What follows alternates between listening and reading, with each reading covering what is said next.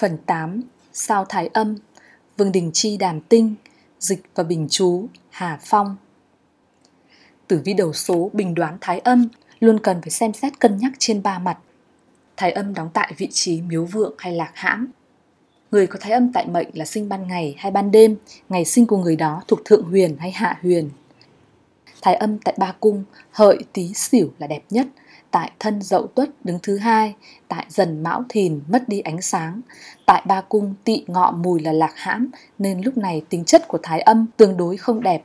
Trong tất cả các cung thì tại hợi là cát lợi nhất, được gọi là nguyệt lãng thiên môn, thiên môn chỉ vị trí cung hợi. Cái gọi là người sinh ban ngày là nói đương số sinh vào giờ dần mão thìn, tị ngọ mùi, người sinh ban đêm nghĩa là sinh vào giờ thân dậu tuất, hợi tý xỉu. Thượng huyền và hạ huyền là xem xét ngày sinh của người đó theo âm lịch, sinh ra từ ngày mùng 1 đến ngày 15 thuộc vào thượng huyền, sinh ra từ ngày 16 đến ngày 30 thuộc vào hạ huyền. Thượng huyền là mặt trăng dần tròn nên là cát, hạ huyền là mặt trăng dần khuyết đi nên là hung. Lại nói, ngày 15 trăng tròn là đạt tới đỉnh cao, vì vậy mà ngược lại không đẹp bằng sinh ngày 13, 14 cổ nhân cho rằng thái âm tại mệnh thân chủ cho việc theo mẹ cải giá. Nhận định này tuyệt không thể đại để mà luận như vậy được. Cho nên cần phải tham khảo nhiều điều kiện khác phụ theo thì mới nhận định được như vậy, như là thái âm lạc hãm, nhất là tại cung tỵ, người sinh vào ngày hạ huyền, người sinh vào lúc ban ngày mà lại còn bị tứ sát đồng độ hay hội chiếu thái âm, nhất là hỏa tinh đồng triền thì càng đáng ngại. Lúc này thì nhận định trên mới ứng nghiệm Cổ nhân lại cho rằng người thái âm thủ mệnh nói chung bất lợi đối với người thân là phái nữ. Nam mệnh thì bất lợi cho mẹ, vợ, chị em gái, con gái. Nữ mệnh thì bất lợi cho mẹ, chị em gái, con gái và cả bản thân đương số. Nhận định này càng không thể luận đại khái được. Vậy cần phải xem sự miếu hãm của thái âm sinh lúc hạ huyền, sinh vào ban ngày để kết luận.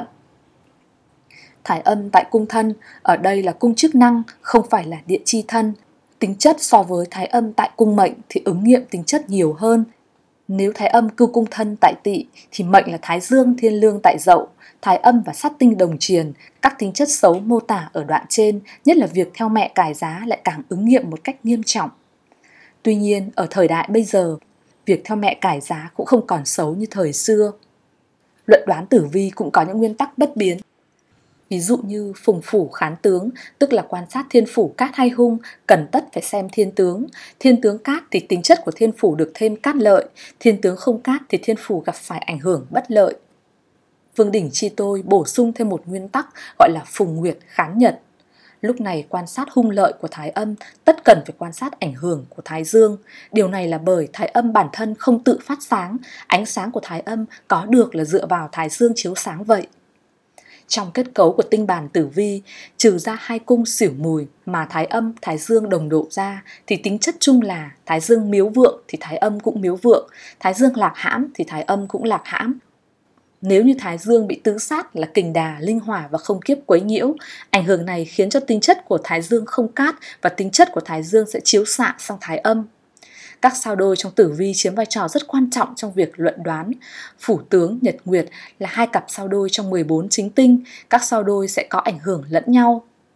Xét vị trí của thái âm và thái dương thì đồng độ tại xỉu mùi, cùng chiếu tại thìn tuất, hội chiếu ở tám cung còn lại. Chú ý có một vị trí thái âm, thái dương mượn cung để hội chiếu tới nhau. Thái âm Thái Dương đồng độ tại xỉu mùi thì mùi cung đẹp hơn là vì lấy Thái Dương làm chủ. Tại cung xỉu thì Thái Dương lạc hãm, Thái âm tuy nhập miếu cũng không có lực để bổ cứu cho khuyết điểm mất đi ánh sáng của Thái Dương. Cho nên chủ cho đời người lên xuống thất thường. Tại cung mùi thì Thái âm lạc hãm nhưng lại có thể nhờ vào ánh sáng của Thái Dương để bổ cứu. Cho nên đời người tương đối an định nhưng do vì nhật nguyệt đồng cung nên luôn có nhiều khuyết điểm cho nên cổ nhân cho rằng nhật nguyệt thủ mệnh không bằng hội chiếu tịnh minh, tức là nói nhật nguyệt đồng cung không đẹp bằng cùng chiếu hội chiếu, nhất là không bằng thái âm tại hợi, hội chiếu thái dương tại mão và thái âm tại tuất, hội chiếu thái dương tại thìn cung. Theo Hà Phong, đoạn này vô cùng quan trọng.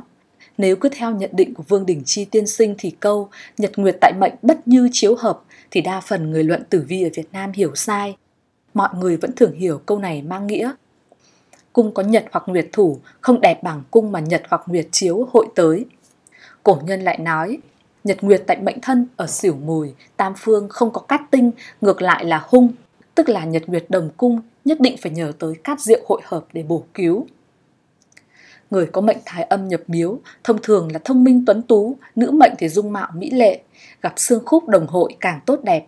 Nhưng chủ phải dùng cảm tính, cảm tình để mà ứng xử nên dễ bị quấy nhiễu, phiền nhiễu vì cảm tính và cảm tình.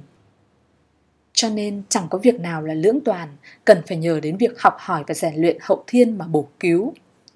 Thái âm tối hiểm cự môn, ví dụ Thái Dương cự môn tại thân, tá nhập dần cung, hội chiếu Thái âm thiên đồng. Lúc này Thái âm thiên đồng chịu sự ảnh hưởng của cự môn, rất dễ phát sinh những sự cố, rắc rối về tính chất âm ám. Thái âm có âm tinh, cự môn là ám tinh. Nếu như thái âm thiên đồng tại cung mệnh chủ cho người ý chí bạc nhược, gặp sát kỵ không kiếp lại càng nghiêm trọng. Nếu thái âm thiên đồng tại phu thê sát diệu đồng triền, e rằng hôn nhân sẽ có biến hóa. Thái âm cũng không ưa thích thiên lương, chủ cho sự cô quả. Cho nên thái âm tại tỵ hộ chiếu với thái dương thiên lương tại dậu, gặp sát kỵ hình, bất luận nam nữ, cuộc đời đều cô độc, lục thân ly tán, lại càng chủ cho hôn nhân bất lợi, dễ của người phối ngẫu từ biệt sinh ly, nữ mệnh càng nghiêm trọng. Nếu dương lương lại gặp sát kỵ hình đồng độ, chủ về cô quả, ở đây 50 tuổi chưa chồng gọi là quả, quá chồng cũng gọi là quả. Trong tử vi đầu số có một kỳ cách liên quan đến thái âm gọi là cách Minh Châu xuất hải. Kết cấu của cách cục này mệnh an tại mùi vô chính diệu mà không có sát diệu làm trợ thủ, hội hợp thái âm tại cung đình, hợi gọi là nguyệt lãng thiên môn, lại có thái dương thiên lương hội chiếu gọi là nhật xuất lôi môn.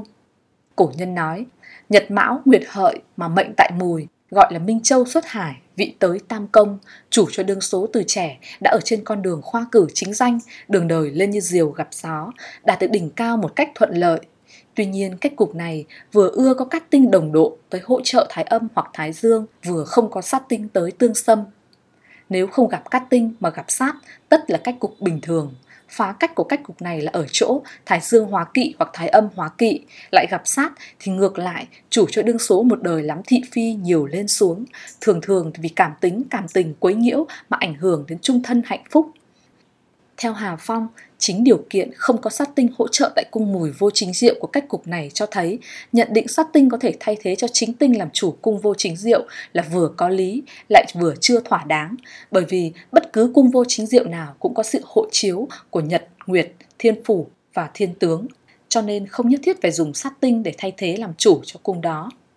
Luận đoán đầu số cũng cần lưu ý đến cung viên mà nhật nguyệt giáp cung như Thái Dương tại Tý, Thiên Cơ Thái Âm tại Dần, đều tới giáp cung xỉu có thiên phủ thái dương tại ngọ, thiên cơ thái âm tại thân, giáp cung mùi là thiên phủ. Thái dương cự môn tại dần, thiên đồng thái âm tại tý, giáp cung xỉu là vũ khúc tham lang. Thái dương cự môn tại thân, thiên đồng thái âm tại ngọ, giáp cung mùi là vũ khúc tham lang. Tức là phàm có nhật nguyệt giáp cung từ hai bên, tất nhiên là tại xỉu hoặc mùi, thông thường tại xỉu sẽ tốt hơn tại mùi.